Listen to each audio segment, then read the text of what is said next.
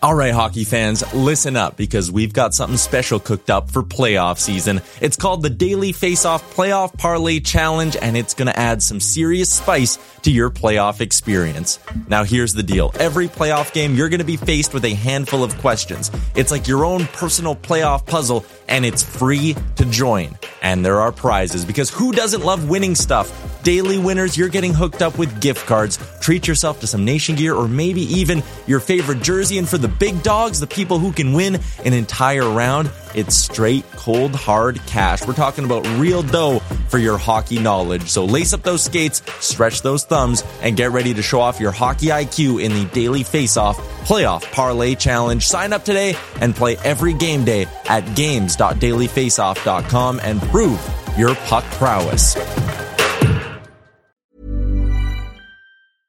I'm Sandra, and I'm just the professional your small business was looking for. But you didn't hire me because you didn't use LinkedIn jobs. LinkedIn has professionals you can't find anywhere else, including those who aren't actively looking for a new job but might be open to the perfect role, like me. In a given month, over 70% of LinkedIn users don't visit other leading job sites. So if you're not looking on LinkedIn, you'll miss out on great candidates like Sandra. Start hiring professionals like a professional. Post your free job on linkedin.com/people today. Mom deserves the best, and there's no better place to shop for Mother's Day than Whole Foods Market. They're your destination for unbeatable savings, from premium gifts to show-stopping flowers and irresistible desserts. Start by saving 33% with Prime on all body care and candles. Then get a 15-stem bunch of tulips for just $9.99 each with Prime. Round out Mom's menu with festive rosé, irresistible berry chantilly cake, and more special treats. Come celebrate Mother's Day at Whole Foods Market.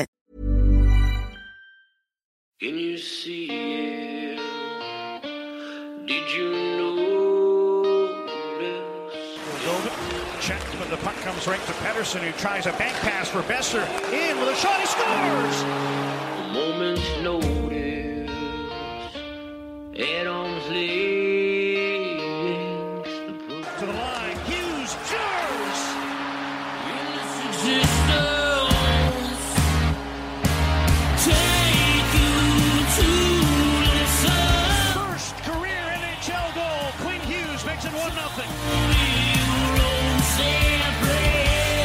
You're listening to Canucks Conversation. Quinn Hughes beat reporter here. Like I don't I don't cover the Canucks. I cover Quinn Hughes and what he's doing to the Canucks. A member of the Nation Network of Podcasts and delivered by DoorDash. just wave the guy and get Demko involved. I wanted them in in Valentine's Day. Wow. We should do a radio show together. right on. I want to fist bump you right now. Thurl steals, cutting in, shoots, scores!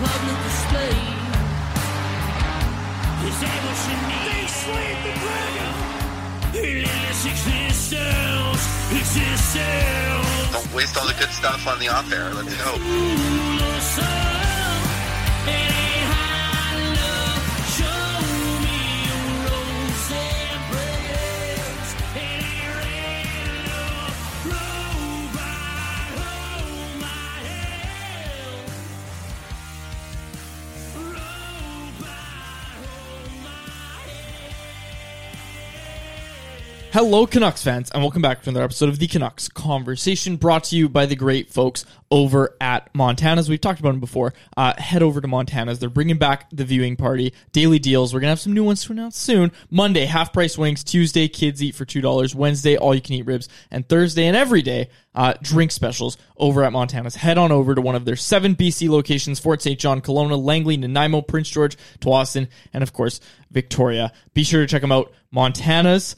Uh, lots of locations for you to check out uh, over at Montana's. My name is David Quadrelli, joined as always by the man who built place, Chris Faber. Our technical producer here on the Canucks Conversation is Alex Allard. Uh, he is back behind the controls. And Chris, we've got a lot to get to today. But before we get to anything, because as everybody knows, Jim Rutherford, Canucks president, spoke today. Uh, lots to get to. Um, it sucks that our show today can't just be about Gino Odjick's legacy in Vancouver. Um, over the weekend, as everybody knows by now, um, Gino Odjick passed away at the age of 52.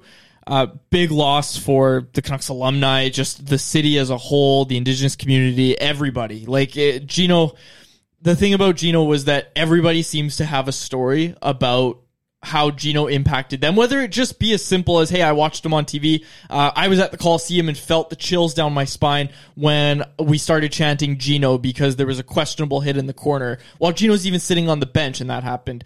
Um, that type of thing. But a, a lot of people have memories of Gino Odjick, and I, I genuinely wish that our show today could just be about Gino Odjick. Um, honestly, it sucks that we have to talk about the Rutherford press conference. We will. We'll get to it in a sec, but I want to start um, right off the top. Gino Odjick is what I want to talk about. Yeah, I mean, all the stories about Gino are followed by somebody talking about a smile, and that's the exact same story that I have about Gino. Is listen, Gino was at. I don't want to say every home game. Uh, it was almost every home I- game. I, would say like that's the thing. He might have missed one or two here, but I can remember like I, I just saw him two weeks ago in in the elevator, and you know it was this, it's a story where it made everyone smile. Where it's like we're all waiting for the elevator after the game, all the media members, and Gino's there and, he, and he's laughing and he's like, you know, we're all about to like get in at the same time, and he looks and it's pretty crowded. He's like, ah, you guys are more important than me. And it's just like throws us through, and it's just like, you know, um, I wasn't alive for the the heyday of when you know Gino was doing what he was doing on the ice, but you just watch some of these videos of like the the Coliseum reacting, Mhm. and, and some of these incredible stories about a guy who, listen, he fought very hard for a long time, and uh, it's a very unfortunate situation to, to lose anybody. Um, but I tell you what, this this guy, like when you look at life and you're and you're gone, like you look back at a legacy of a person, and, and this guy's legacy is incredible. What he means to a lot of people, whether it be in the indigenous community or just Canucks fans or the hockey world, everything. Like you, you're not going to hear a bad word about Gino Odjick un, un- unless you fought him. Unless you fought Gino, then maybe. Well, Tie Domi- but even then, you Yeah, know, like, a lot of these guys are coming out and Yeah. saying, you know, all the respect in the world for Gino. So even the guys that fought him, eh, you, you see these videos. You saw that brawl against St. Louis where his shirt comes off. Like, you don't think those guys had respect for what Gino was doing? Yeah. Like, yeah, like even the guys that fought him have respect for Gino Odjick, the person. So I've I've been like I've been at, at Rogers Arena for some pretty incredible moments. Uh, I was there for Game Seven when the Canucks beat the Blackhawks. That was the loudest I think I've ever heard the arena. Obviously, the second loudest I've ever heard at Rogers Arena was, and this was like 2000. Man, this is probably like 2011, 2012, 13. It's somewhere in that range where I wasn't covering the team and I was still just a fan. I'm, I'm there at a jersey. I'm drinking. I'm having a good time and it was the first game where Gino came back to Rogers Arena and just kind of like waved at fans after he was going through uh, some treatment. This is ten years ago, right? This was the first time he was back at Rogers Arena, and they showed him up on the jumbotron, and that rivaled how loud it was in Game Seven when the Canucks slayed the Dragon. That arena went wild. What he meant to so many fans. Um, so yeah, just a, a horrific loss, and you you know we're all gonna miss him. Just smiling at uh, like I, I didn't I never talked to him for a long time, but it was just like you always saw him and he just like made you happy. So Yeah. Like that it's a it's a huge loss for the Canucks community, uh, hockey community, everybody. So unfortunate news to start off the show, but I talked to Gino once. I'll tell you what it was. Um, so we're at the buffet table, um, ahead of uh, ahead of a game, right? And I'm I'm kind of zipping around before a game. I'm like buzzing around, and it was similar to the "you're more important than me" comment that uh, that he made about the elevator to you. Um, we're at the buffet table and we kind of arrive at the table at the same time and I was like, "Oh, after you." Like I was like, "Go ahead." Like I wasn't in that much of a rush. Um he was like, "No, you need it more than I do." and I was like, "All right, that was probably a comment about uh, me being a little smaller than he is." yeah, he probably thought you were in puberty still. yeah. but yeah, he was like, he was like, you need it more than I do, and he was right. It was meatloaf. I loaded up on the meatloaf that night. But that was like my one conversation with Gino. Um, was that, and I just kind of laughed at that comment, and it was, you know, a, a great memory. And again, like like you, um, wasn't alive when he was playing, but everybody knows his impact in the city. And I just want to quickly plug uh, Stanch. Wyatt wrote. Uh, a really fantastic article over at CanucksArmy.com. Yeah, seen some Uh, stuff in the comments here as well. Sean comes in says he Mhm. was such a nice guy off the ice and on the ice he was a monster. So entertaining.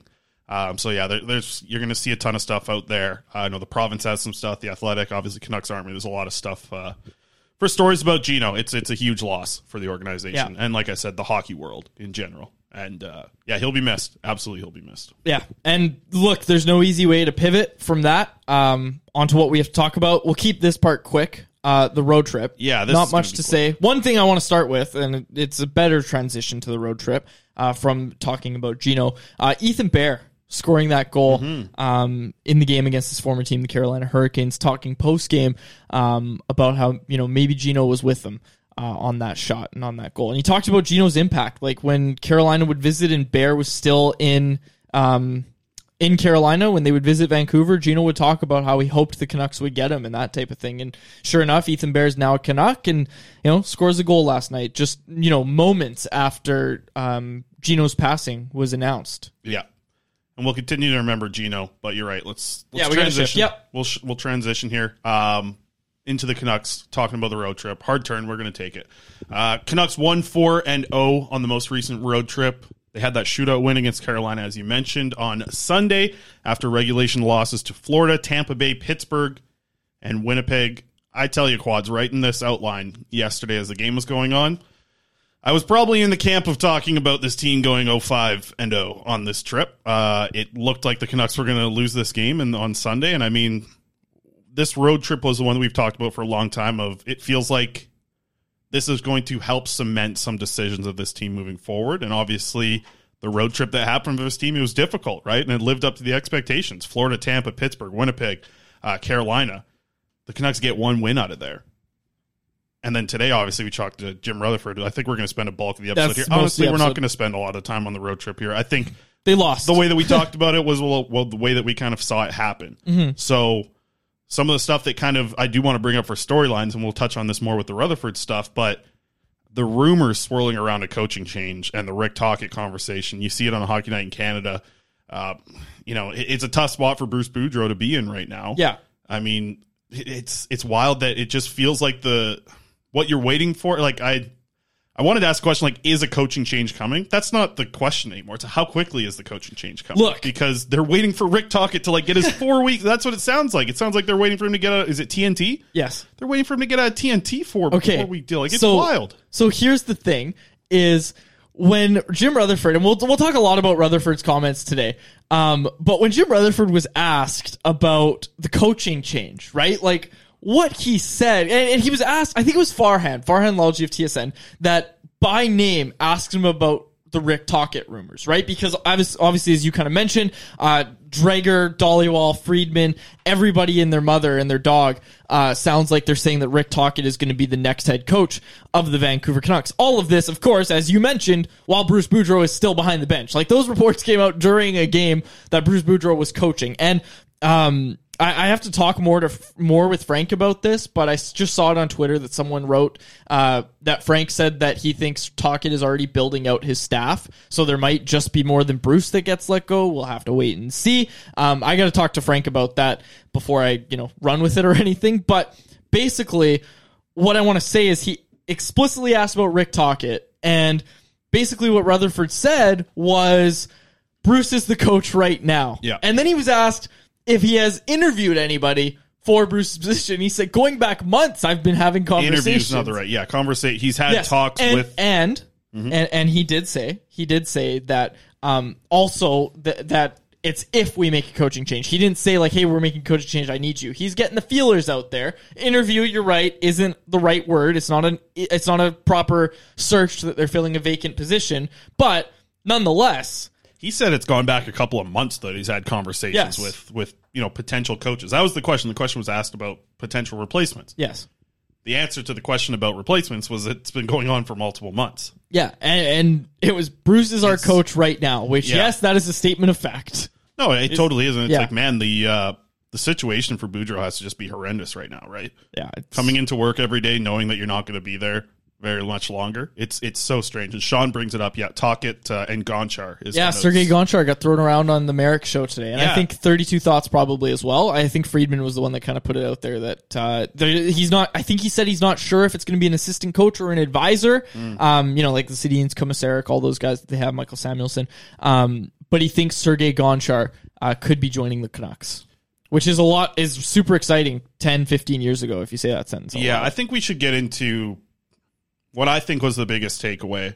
And shout out to the media member that asked the great question. Oh boy, here we go. Okay, do we have it? Alex has it now. Okay, in- in we're the- in moving. We're moving officially to the Jim Rutherford speak section Yeah, of the let's show. let's get to that because I think listen, you know, I, had all this stuff written in the outline for the road trip. I don't. It doesn't matter. Doesn't I mean, matter. The president of hockey operations came out and spoke today, so I, I want to play the audio. I think uh, I think Alex is all set there for it. Well, he's got this. Get those out of there, Alex. you don't need the stats from the road trip. To get, Alex is playing around. All right, I want to hear the, the the Jim handsome Rutherford media answer. member that asked this. I wouldn't say handsome, but uh, you were patting patting this me, media member on I- the back quite a bit. I included the question um, in the audio here, so you can hear Rutherford's answer to the question. Let's let's play it, and then let's just work off of it. So, Alex, go ahead and run uh, retool versus rebuild if you got it all set there. Uh, Jim, I think coming into the season, the expectations were for this team to get to the playoffs. Is what we kind of heard up to this point. We heard about building and building and building. Has that plan changed quite a bit? And is this team still building or looking towards a rebuild when you talk about these major surgeries? We're not looking towards a rebuild. I'd rather call it a retool.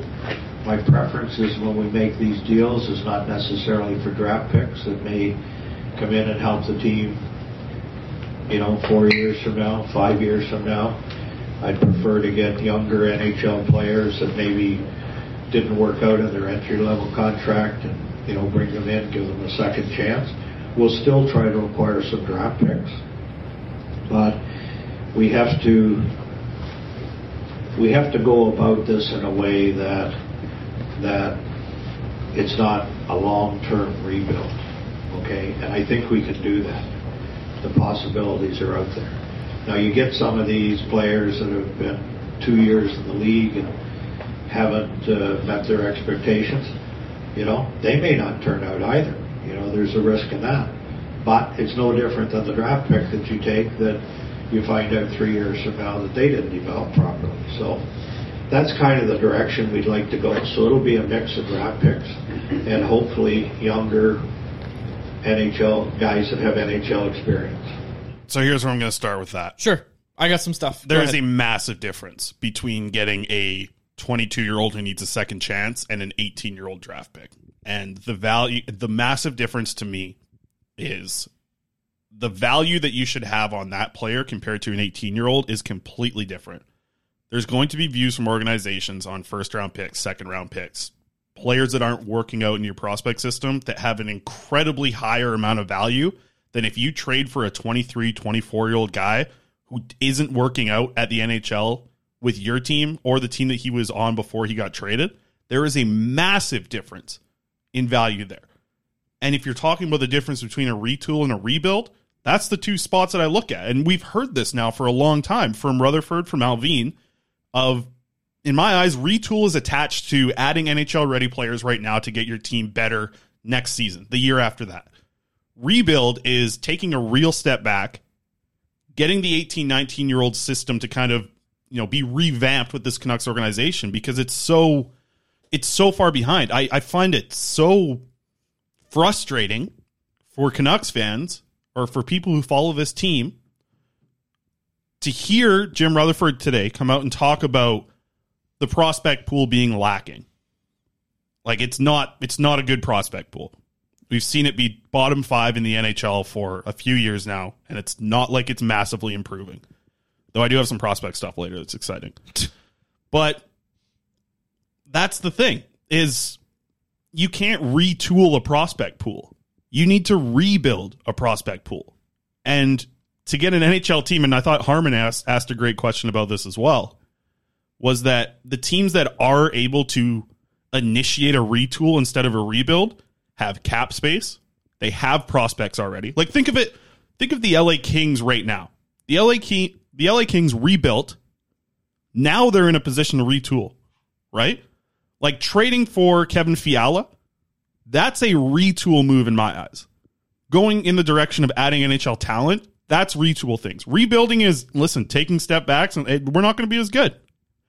And like I have to give Rutherford props because he spoke for a long time. Okay, nearly a full hour with the media. He, you know, the PR staff tried to shut it down. Rutherford's like, no, I want, I want to answer all the questions, and he did.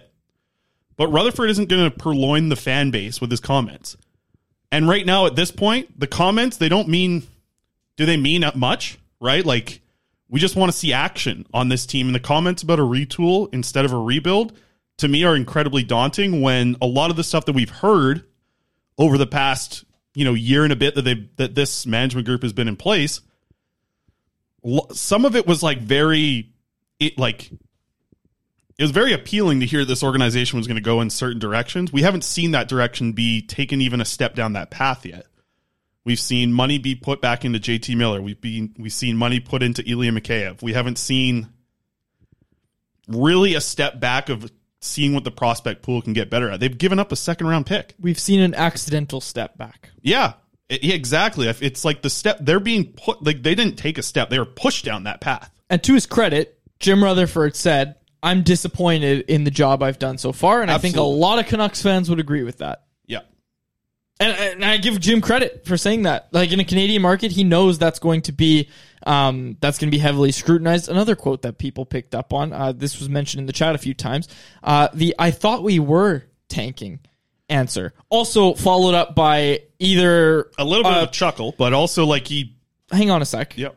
Followed up by either a intentional um, smokescreen, either that or a fundamental mis- misunderstanding and misconception of what tanking is. Because he asked if they would tank. Said I already thought we were tanking. We're at the bottom of the standings. Um, I'm never going to tell a coach or a player not to. Uh, not to, play hard or whatever. Um, and then I think it was Farhan that followed that up and was like, that's not what tanking is. And basically was like, yeah, but you can make decisions. And he kind of said at that point, he was Yeah. like, we can make decisions like that. So he didn't, um, And that's the thing about tanking is yeah, you're not you're never telling your players go out and lose. yeah, but, you you're are trading putting- your leading scorer for assets. And that's the thing. That's what management can do to get you into a better position for it is to trade away the pieces that are going to help you win. Bo Horvat helps you win. He's going to help a playoff team win this year. He's going to help them in the playoffs. That's why I think with Kuzmenko too, and we heard the talk about Kuzmenko's. The conversations have already started about re-signing him. He's a player who helps you win. He's going to put up points. He's going to help you win. So it's it, there are moves for this team to get into a spot to even be tanking more than they accidentally have been, which is like for a lot of people it should be exciting because that moving into towards at least committing from a management perspective on tanking is huge. That's what Canucks fans want. They want to see this team rebuild, and maybe you don't want to see this team lose, but tanking helps you actually not necessarily rebuild. Like it's not going to force management to completely rebuild if they have a bad season this year, but it absolutely pushes them in that direction a little bit to consider maybe seeing some positive things coming out of this for this team down the road. If you start to lose, and it's just like the way they've been losing sets them up so well to actually do it that it's just like this door is wide open to actually rebuild. And I think that's the worst part was hearing the word retool because this this fan base, this organization, like it's it's 10 years, man. Like the Canucks could have tried to retool in like 2013. And they did, and it didn't work. And then they tried again in 2016. Then they tried again in 2020. And then in 21, like retooling doesn't work, man. Like you this is I don't know. There's just such a, a history of seeing how rebuilds can work for a team and get them back to a playoff team that's going to be there year after year after year, instead of what retooling looks like when you're a team that needs a rebuild, where you might have a chance of the playoffs. You might have. A, it's just Canucks fans are too engaged, care too much about this team to put them through what they're going through of retooling, and it's just that's the word. That's the worst word for Vancouver fans to hear and it was heard multiple times today from Jim Rutherford. I give him props for standing up there and answering every question, or sitting up there. He answered every question. He was very honest about it. I give him 100% props for how he addressed, himself. yeah, and how he how he spoke with media, how he you know spent extra time, told the PR staff, "No, don't shut it down. Let me keep going, Yeah, all these questions." a couple more questions, and he said, no, no. No, he said, yeah, no, like I have time for all the questions. And that was great. Give him absolute props for that and give him props for being honest. But it felt like his honest answers still, and you give a guy in this position, you say, like, to hear him be honest was great. That's what a lot of people wanted, like, want to hear honesty. Because I think now, from the takeaway from this, you can say, okay, this team isn't going to rebuild. It's like they aren't. He was honest. Jim Rutherford's very honest. They're not going to rebuild. They're going to try and retool. Like adding these young players is adding young NHL players instead is it's it's a like it is. We all know what we're in for now. This was like in steps of of fans understanding a plan for this team moving forward. You know now Like you know 100%. It, they're not competing this season. Sounds like they won't be competing next season. But it sounds like they're going to go for it the year after that because when Drance asked him about a timeline, he said 3 years, yeah, or quicker than that. Yeah. So you're not in a 4 or 5 year rebuild. Or even rebuilds now are only two, three, four years in that range. They're not. They're they're not going to add these draft picks. They want these 21 year old, 20 year old players. When you're ready to pop the question, the last thing you want to do is second guess the ring. At Bluenile.com, you can design a one of a kind ring with the ease and convenience of shopping online. Choose your diamond and setting. When you find the one, you'll get it delivered right to your door. Go to Bluenile.com and use promo code LISTEN to get $50 off your purchase of $500 or more. That's code LISTEN at Bluenile.com for $50 off your purchase. Bluenile.com code LISTEN. Hey, I'm Ryan Reynolds. At Mint Mobile, we like to do the opposite of what Big Wireless does. They charge you a lot, we charge you a little. So naturally, when they announced they'd be raising their prices due to inflation, we decided to deflate our prices due to not hating you. That's right. We're cutting the price of Mint Unlimited from $30 a month to just $15 a month. Give it a try at mintmobile.com slash switch. $45 upfront for three months plus taxes and fees. Promo rate for new customers for limited time. Unlimited more than 40 gigabytes per month. Slows. Full terms at mintmobile.com. There's never been a faster or easier way to start your weight loss journey than with PlushCare. PlushCare accepts most insurance plans and gives you online access to board-certified physicians who can prescribe FDA-approved weight loss medications like Wegovy and Zepbound for those who qualify. Take charge of your health and speak with a board-certified physician about a weight loss plan that's right for you. Get started today at plushcare.com slash weight loss. That's plushcare.com slash weight loss. plushcare.com slash weight loss. Yeah. It sucks. It sucks to hear the word retool. I- okay. And I know people like online in the chat everywhere. Retool's the worst word to hear. Okay, I get it, but I also and and David, funny enough, his name's David, said why people focus so much on the semantics makes no sense to me. Big changes are coming to this team. That's clear as day. Now, Rutherford spoke about this, this idea of wh- what what needs rebuilding, right? And he basically said we have contracts that you know suck basically um, that we can't get rid of that we'd like to get rid of. Uh, talked about buyouts that sort of stuff. He talked about this team needs cap space. We're not going to get into the whole well why'd you sign Ilya Mikheyev? Why'd you do this that that? Whatever. My point here is that he talked about the core not needing any changes. Like he said our core isn't the problem it's the other players around the Well, core he said and he said the core might not be off limits right and, and we've heard reports that Pettersson's the only one that's actually off limits, which makes sense. Okay. But he, he did give a vote of confidence for this core. So, with all that in mind, and again, the part about um, not all of the core is going to be staying type of deal, right? Focusing in on that, I'm looking at this and saying, well, this actually sounds a lot like a rebuild. Now, what no, because what he said do, was we could like we could move core players out is his quote. He also said Yes. that some decisions will be popular and some won't because they're Yep. going what they're going to do and in that quote he mentioned moving on for a young center and a young right shot defenseman. So yes, certain players from the core are going to be getting moved out, but at the same time I ask you this quads, name me the players of this core then.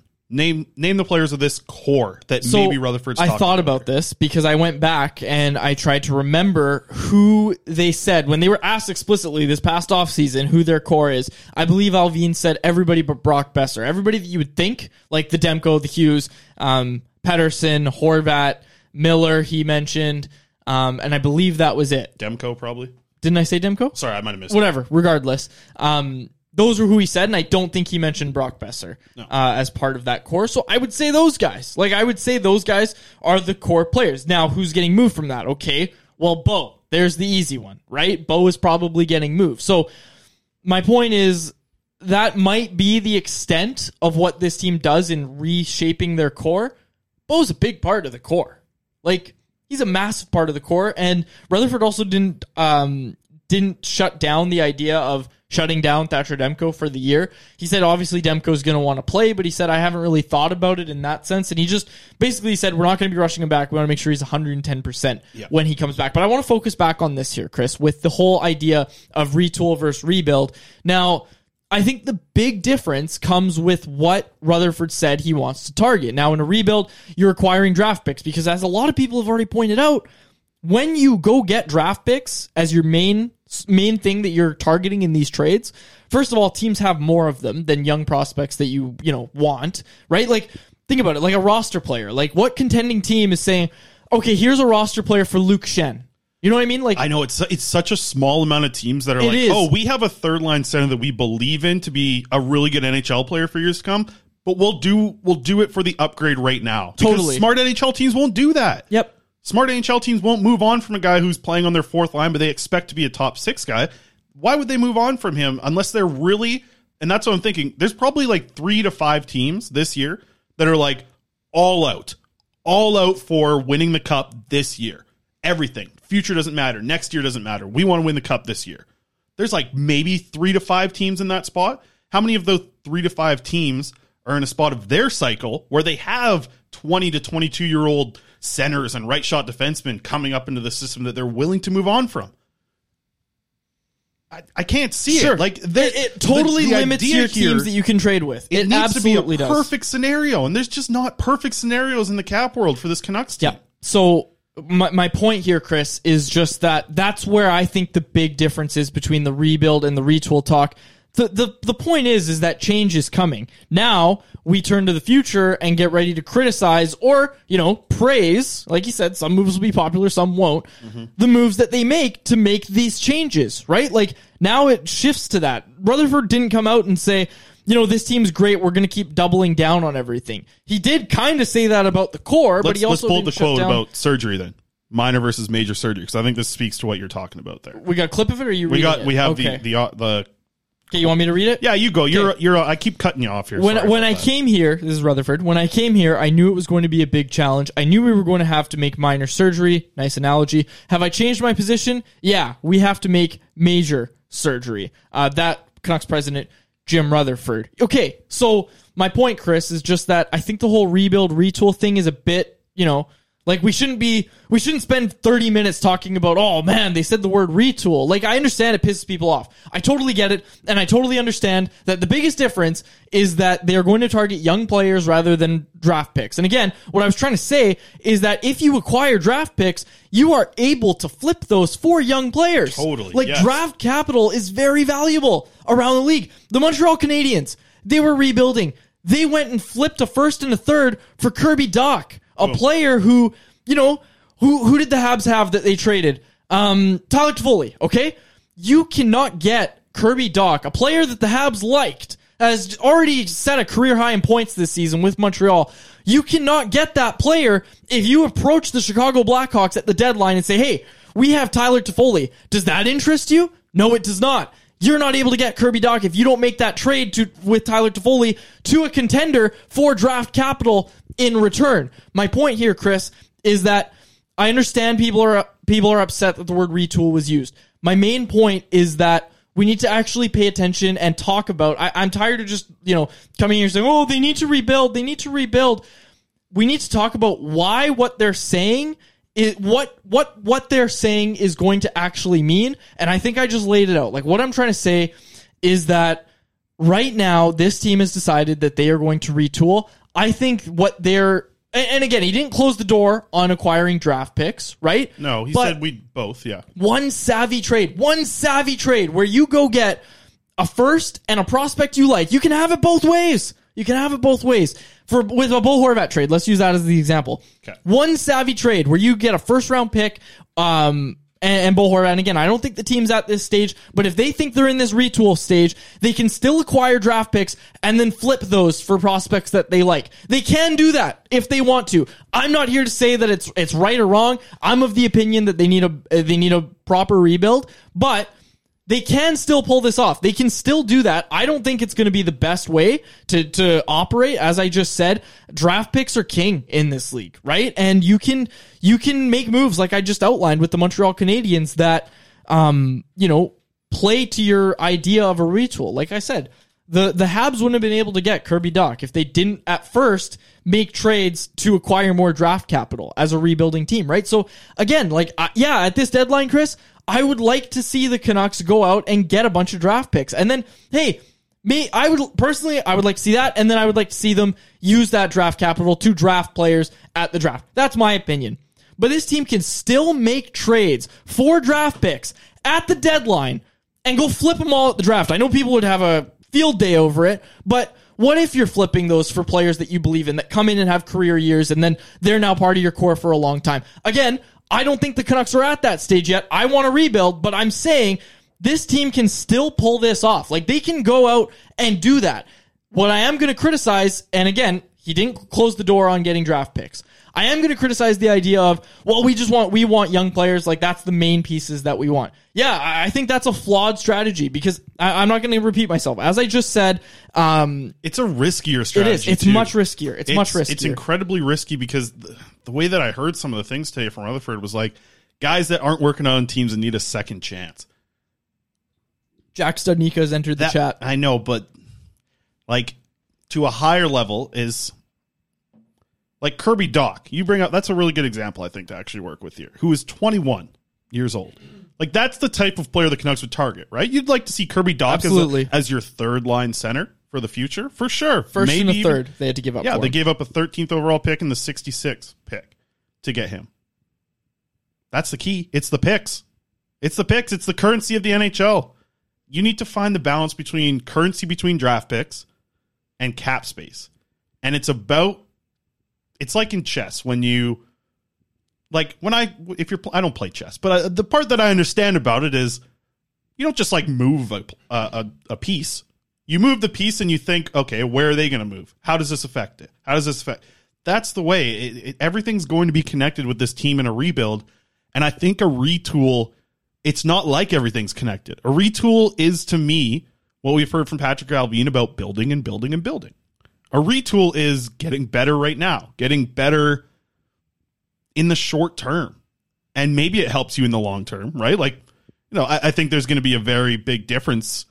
A retool move would be moving Luke Schenn for, I don't know, insert fourth line winger here. A retool was, you know, trading for Tyler Motte. Like that was a retool move. He, he helps this team long term, longer term than uh, they trade Thomas Vanek for him, right?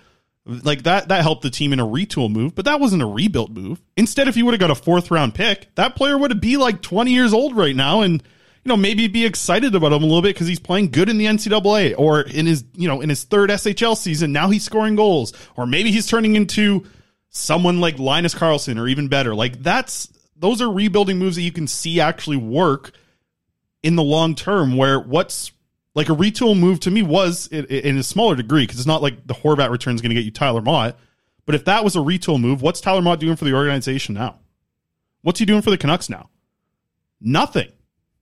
Which is why they traded him for a fourth round pick. They have a fourth round pick coming. So I guess like yeah, there is something there. There's one rebuilding move. Yeah. But that's not enough. Is is what you're about to say, right? Yeah. Is like you can't just trade your bottom six forwards for third and fourth round picks and say, "Look, guys, we did it. The rebuild's Now over." that I say it out loud, actually, it, it's like that is a re. Uh, it, it worked as long as to a rebuild move. Actually, now I think about because now you have Yeah. this fourth round pick. Actually, One, uh, that was a horrible example. That's like you it- making that a jig. That's works. like you building a jigsaw puzzle of the Stanley Yeah. Cup, and you put in one piece, and you said, "Guys, we did it. We found the bottom left corner.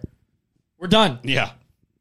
But I mean, at least that uh, that that one actually has worked out. Thomas Vanek is going to turn into a fourth round pick. You're in, turning uh, all red because you just contradicted yourself. I know. But- well, but it, was a good example. It, like it worked. In my, it worked in my brain leading up to it. That's what I say. I open up my mouth, I start talking, and then uh, maybe the I'm. quote of the day, folks, is it's like playing chess. I don't play chess. Well, that's the truth. There. Um, there get was back on track One here. more other. Let's bring up this one. Um, the Miller contract. mm-hmm. And the, we have a tweet here from Thomas Drance of the quote because the Miller contract is one to look at when you hear Jim Rutherford talk about how difficult it is to deal with cap space. He says in this quote, "The cap is going up and up. The cap is going to be 90 or 95 million dollars. That contract isn't going to affect what the Canucks do down the road."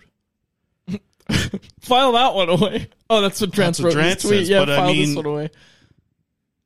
Okay, I understand where he's coming like, from. The the quote I guess could be like taken out of context a little bit. Cause I'm sure there was more. There was more in the paragraph about it, and there was more about how the question he was answering. Yeah.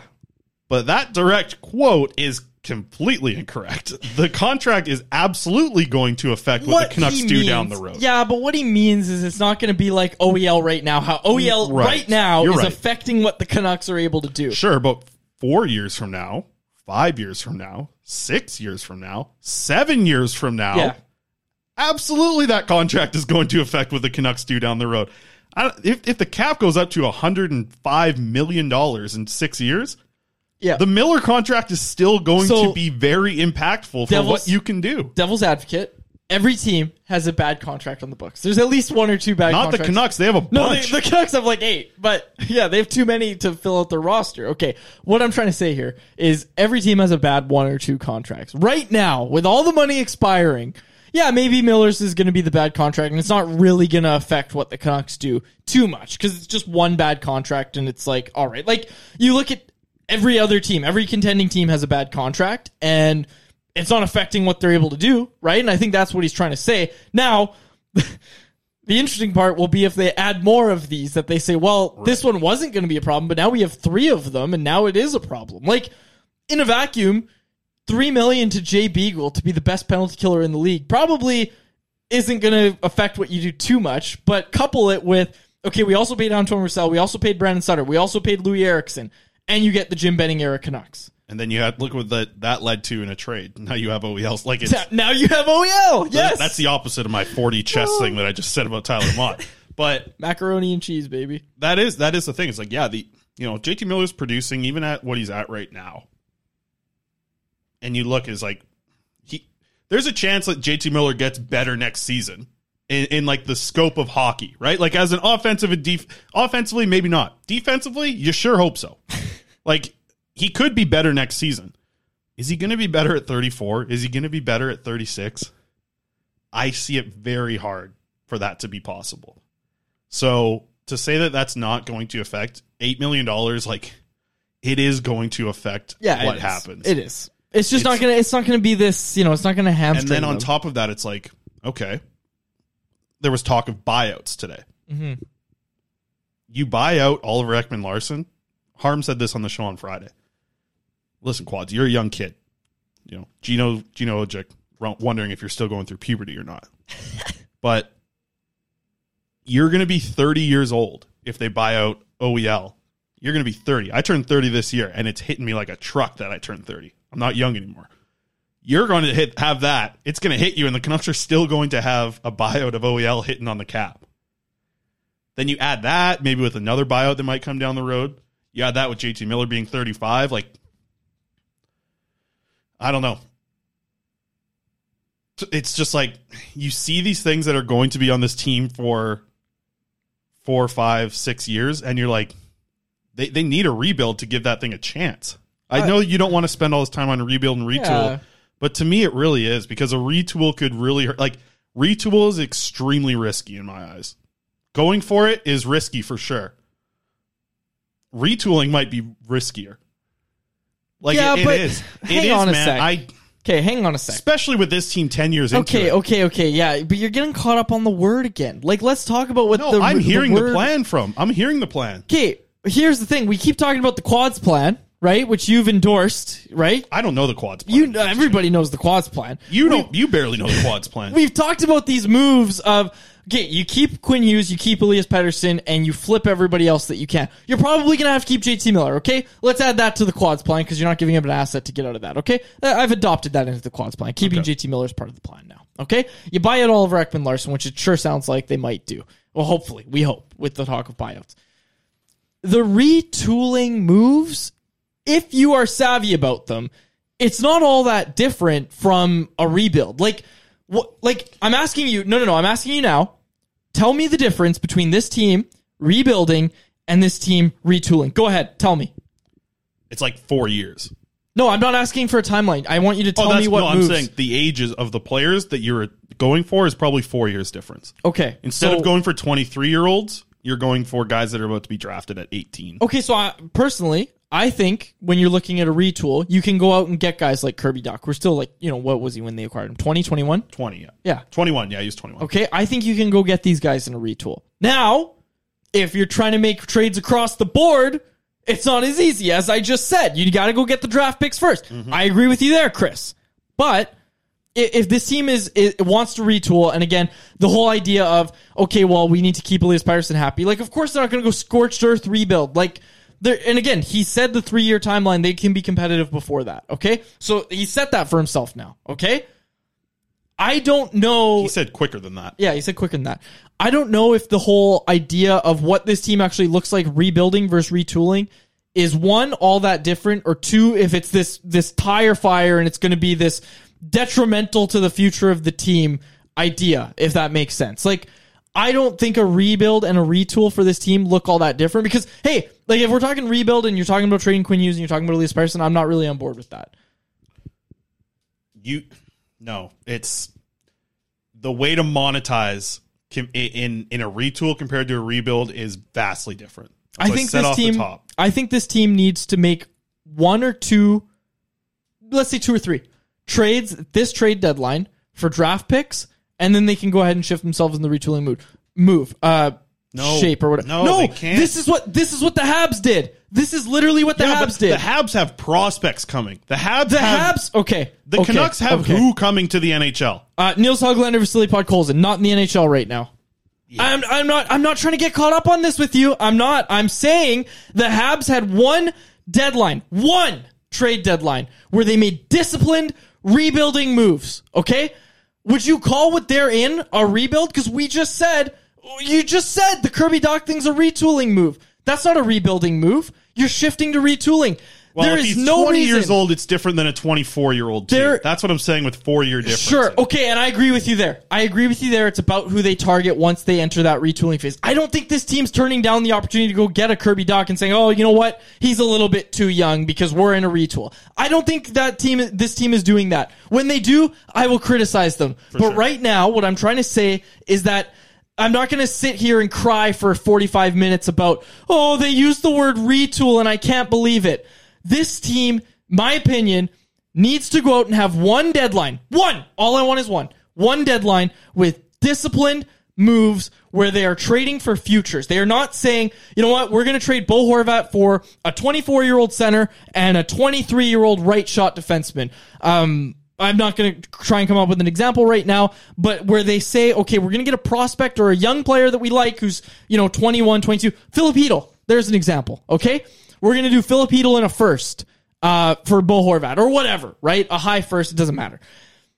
What I'm trying to say is they can have it both ways at this deadline if they are smart. Now, if they go ahead and re up Andrei Kuzmenko because they say, well, we think he's part of the retool here, I would have a problem with that. Okay? That's what I'm saying. If you commit, like what you're saying, is they need one deadline. If they need one deadline. They don't. Because if they do one deadline and then they completely flip back to let's get competitive, that's not going to work. Look at what the you talk about the Canadiens. Are the Canadiens rebuilding this season? Yes. Were they coming into this season with thoughts of the playoffs? Very much doubt it. They just went to the Stanley Cup final a couple years ago. Exactly. And then they had a disciplined deadline. A disciplined deadline, a disciplined season to follow where the young players are being given opportunity. Hear the way PK Subban talked about playing for this team Yep. and building a culture. It's not like they just went out and did kind of like what Ottawa did, where they brought in these veteran players who are going to help and, and make this culture. They left it for a year. They're leaving it for this season to build the culture of these young guys. It's like what Rutherford said today. ar- around Caulfield and Suzuki, two Sure. guys that they had on that cup run. Yep. And it's like what Rutherford said today.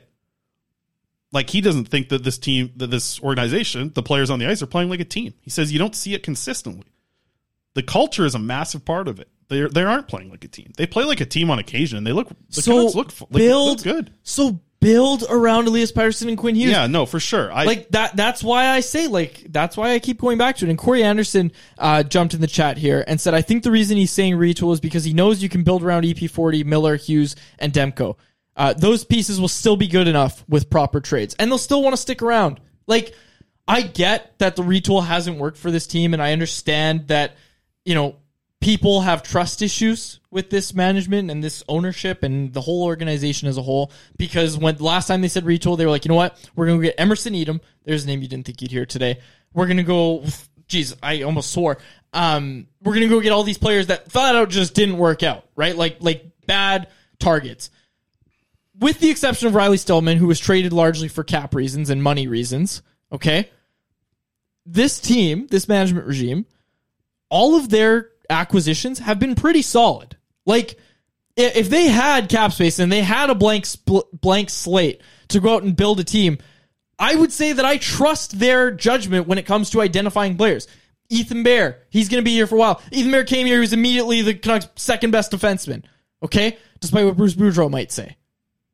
Um, why am I blanking on the other one? Ilya Mikheyev.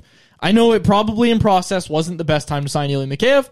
Mikheyev's a good player. He's worked out for the Canucks the way they hoped he would. Again, process, don't love it. Not like he's not making a difference, right? This team's still at the bottom of the standings, but he's one guy. He's one guy, and that's why Rutherford comes out and says stuff like, we need to build, we need to fix the guys around him, right? Around our core. That's what this team thinks they need. And again, I have no reason to believe that they can't identify the proper talent to bring in here. I'm done. Okay. I think this is a conversation that'll continue. To It will. I and again, I'm not I don't saying I don't want to rebuild. prospects report. I got all this. Yeah, we'll go to Betway in a sec, but I, I don't even want to. I don't even want to get in. Like I still personally like if I was at the helm, I would do a rebuild. But I'm not going to come here and cry about it for 30 minutes or 45 or long. We're going overtime here. I'm not going to come out here and cry about it and say, "Oh man, I can't believe they said the word retool again." Because I think that there's a chance here with strong moves at the deadline. And again, we got to see what they do at the deadline, and then we'll criticize it as such when it happens. We're only like 40 something days away from that, right? with a strong deadline, this team can, for back of a letter, lack of a better term, be turned around in a hurry. I don't know about that. I think that there's enough things that have happened in the organization that to me are rotten that four trades isn't going to make this organization back on the right track. I think there's enough damage that Well, that's what you done. do after that too, right? Yep, you're right. It matters. And again, me, that's why I'm not I'm not coming out here and saying they're doomed. I'm just saying I don't love what was said today, but I'm also not freaking out about it and saying this is unbelievable. I can't believe they would say this. Like I see where they're coming from. And I just hope that they have that disciplined deadline. Like I hope, like I said, I hope they trade Horvat and get a first round pick for him. I hope they don't extend him and say, "Well, we really like this core." Right. Yeah. I'm done. We're we're way over time. Okay. Uh Betway, go. Yeah, let's get the Betway in here. You know what? The, con- the conversation is just going to roll into tomorrow. Yeah, we'll have it will. more. It'll we'll, be a good We'll show. have more time. Like this, we're pretty recent off of this. Taking away the big quotes, we're going to go back and obviously look at everything. I'll have to listen to the Jim Rutherford interview for the third time. I was there, and then uh, had to listen to it back. We'll listen to it again. We'll hear more of it, and we'll talk about a lot more of this tomorrow. Chat's been excellent today. Appreciate that, everybody in the chat here on YouTube, everybody on podcast listening to it. Let's get to the Betway. Bets of the day. Pull it up, Alex. Where is it, Alex? He's gonna cycle through. we uh, Alex is- prospect he loves his ticker down there on the bottom, and he can't, he's mad about the we are prospects so report. over time. Yeah. Yeah. He's mad. I the Betway bets of the day here. Um rocking with a couple of different ones. Maybe I didn't uh you never sent me Betway. Oh no. Alex jumping in. Oh All my gosh. Well, Alex, it's you just the- just say it. Just say it. You, you it doesn't matter. Well, I don't even know what it is uh, all the time here. I put it in there now, Alex. You can pull it up there. This is this is a mess. We've been going long. Betway is now in there. Uh, Nobody got word of the day. I heard it. yeah, no, I uh, we'll do word of the day real quick here. Missed it. Do you uh do you want to say what the word of the day is? The word of the day today was purloin. hmm Give us a definition while we wait for uh, Alex. Uh, it was to appropriate wrongfully, uh, and what is it? or often by a breach of trust. I felt like I used it correctly today. All right, folks. Well, we'll be back Oh, tomorrow. Uh, Betway, Oh, let's go. The bets. All right, Betway, let's get out of here. Uh, the either ors, I got that today. Nikita Kucherov or Matty Beniers to score a goal in tonight's game. Minus 175. Get that uh, $10 bet will return you 1571 over there on Betway, Betway, Betway. Uh, then our second one, the big one, Lightning to win over 6.5 total goals in the game and Kucherov to score a goal. So a couple bets uh, going with Kucherov scoring tonight. So we're rocking with that over there on the old Betway. 19 plus to play if you choose to play. Play Hey, it responsibly. listen, like I said, this conversation, like the Canucks don't play till what Wednesday. We have a whole show tomorrow to get into this. It's gonna be good tomorrow. I can. I got all these clips that I wanted to get to. I got a big thing. You know, I was on the phone with agents all morning too. I got stuff to talk about. and I got none of it. To, I can't do it today. Okay. We're late on the show. Okay, anyways. yeah, All okay. right. Um, for my co-host Chris Faber, our It wasn't producer- sirloin, Dominic. It was purloin. Come on now. For my co-host Chris Faber, who's now muted, and our technical producer Alex Allard, uh, my name's Dave Quadrelli. Did we do Montana's? Yeah, we did at the top. You you were you weren't here, Alex. oh, I was on.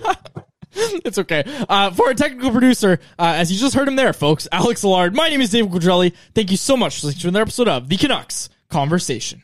Montana's ribs. How about keep it to a thank you, Jim? Imagine the softest sheets you've ever felt. Now imagine them getting even softer over time. That's what you'll feel with Boll and Branch's organic cotton sheets. In a recent customer survey, 96% replied that Boll and Branch sheets get softer with every wash. Start getting your best night's sleep in these sheets that get softer and softer for years to come. Try their sheets with a 30-night guarantee. Plus, get 15% off your first order at bollandbranch.com. Code BUTTERY. Exclusions apply. See site for details. Hi, I'm Daniel, founder of Pretty Litter. Did you know cats tend to hide symptoms of sickness and pain? I learned this the hard way after losing my cat, Gingy. So I created Pretty Litter, a health monitoring litter that helps detect early signs of illness by changing colors, saving you money and potentially your cat's life. Pretty Litter is veterinarian developed, and it's the easiest way to keep tabs on your fur baby's health right at home. Go to prettylitter.com and use code ACAST for 20% off your first order and a free cat toy. Terms and conditions apply. See site for details. Even when we're on a budget, we still deserve nice things. Quince is a place to scoop up stunning high-end goods for 50 to 80% less than similar brands. They have buttery soft cashmere sweaters starting at $50, luxurious Italian leather bags, and so much more. Plus, Quince only works with factories that use safe, ethical, and responsible manufacturing. Get the high-end goods you'll love without the high price tag with Quince. Go to quince.com slash style for free shipping and 365-day returns. Mom deserves the best, and there's no better place to shop for Mother's Day than Whole Foods Market. They're your destination for unbeatable savings, from premium gifts to show-stopping flowers and irresistible desserts. Start by saving 33% with Prime on all body care and candles. Then get a 15-stem bunch of tulips for just $9.99 each with Prime. Round out Mom's menu with festive rosé, irresistible berry chantilly cake, and more special treats. Come celebrate Mother's Day at Whole Foods Market.